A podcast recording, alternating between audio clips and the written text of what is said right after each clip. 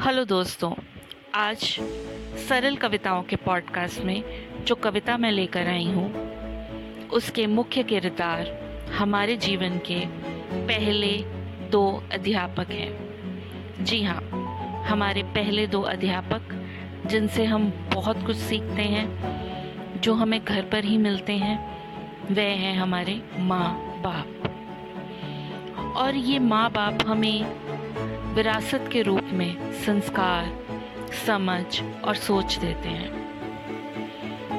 तो आज की कविता का शीर्षक भी यही है माँ बाप की विरासत। कविता कुछ इस तरह शुरू होती है।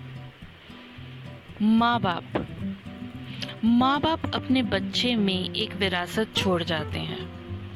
माँ बाप अपने बच्चे में ज़िंदगी के अंश छोड़ जाते हैं। माँ बाप कौन कहता है? सिर्फ़ ज़मीन, जायदाद छोड़ जाते हैं। माँ बाप तो बच्चे में अपनी परछाई छोड़ जाते हैं।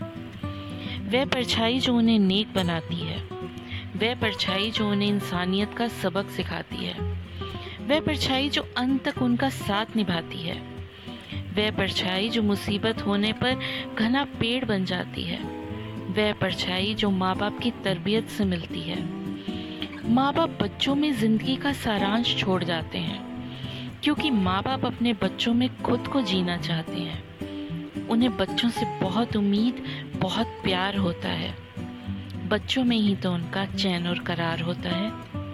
सच में, बच्चों में ही माँ बाप का चैन और करार होता है।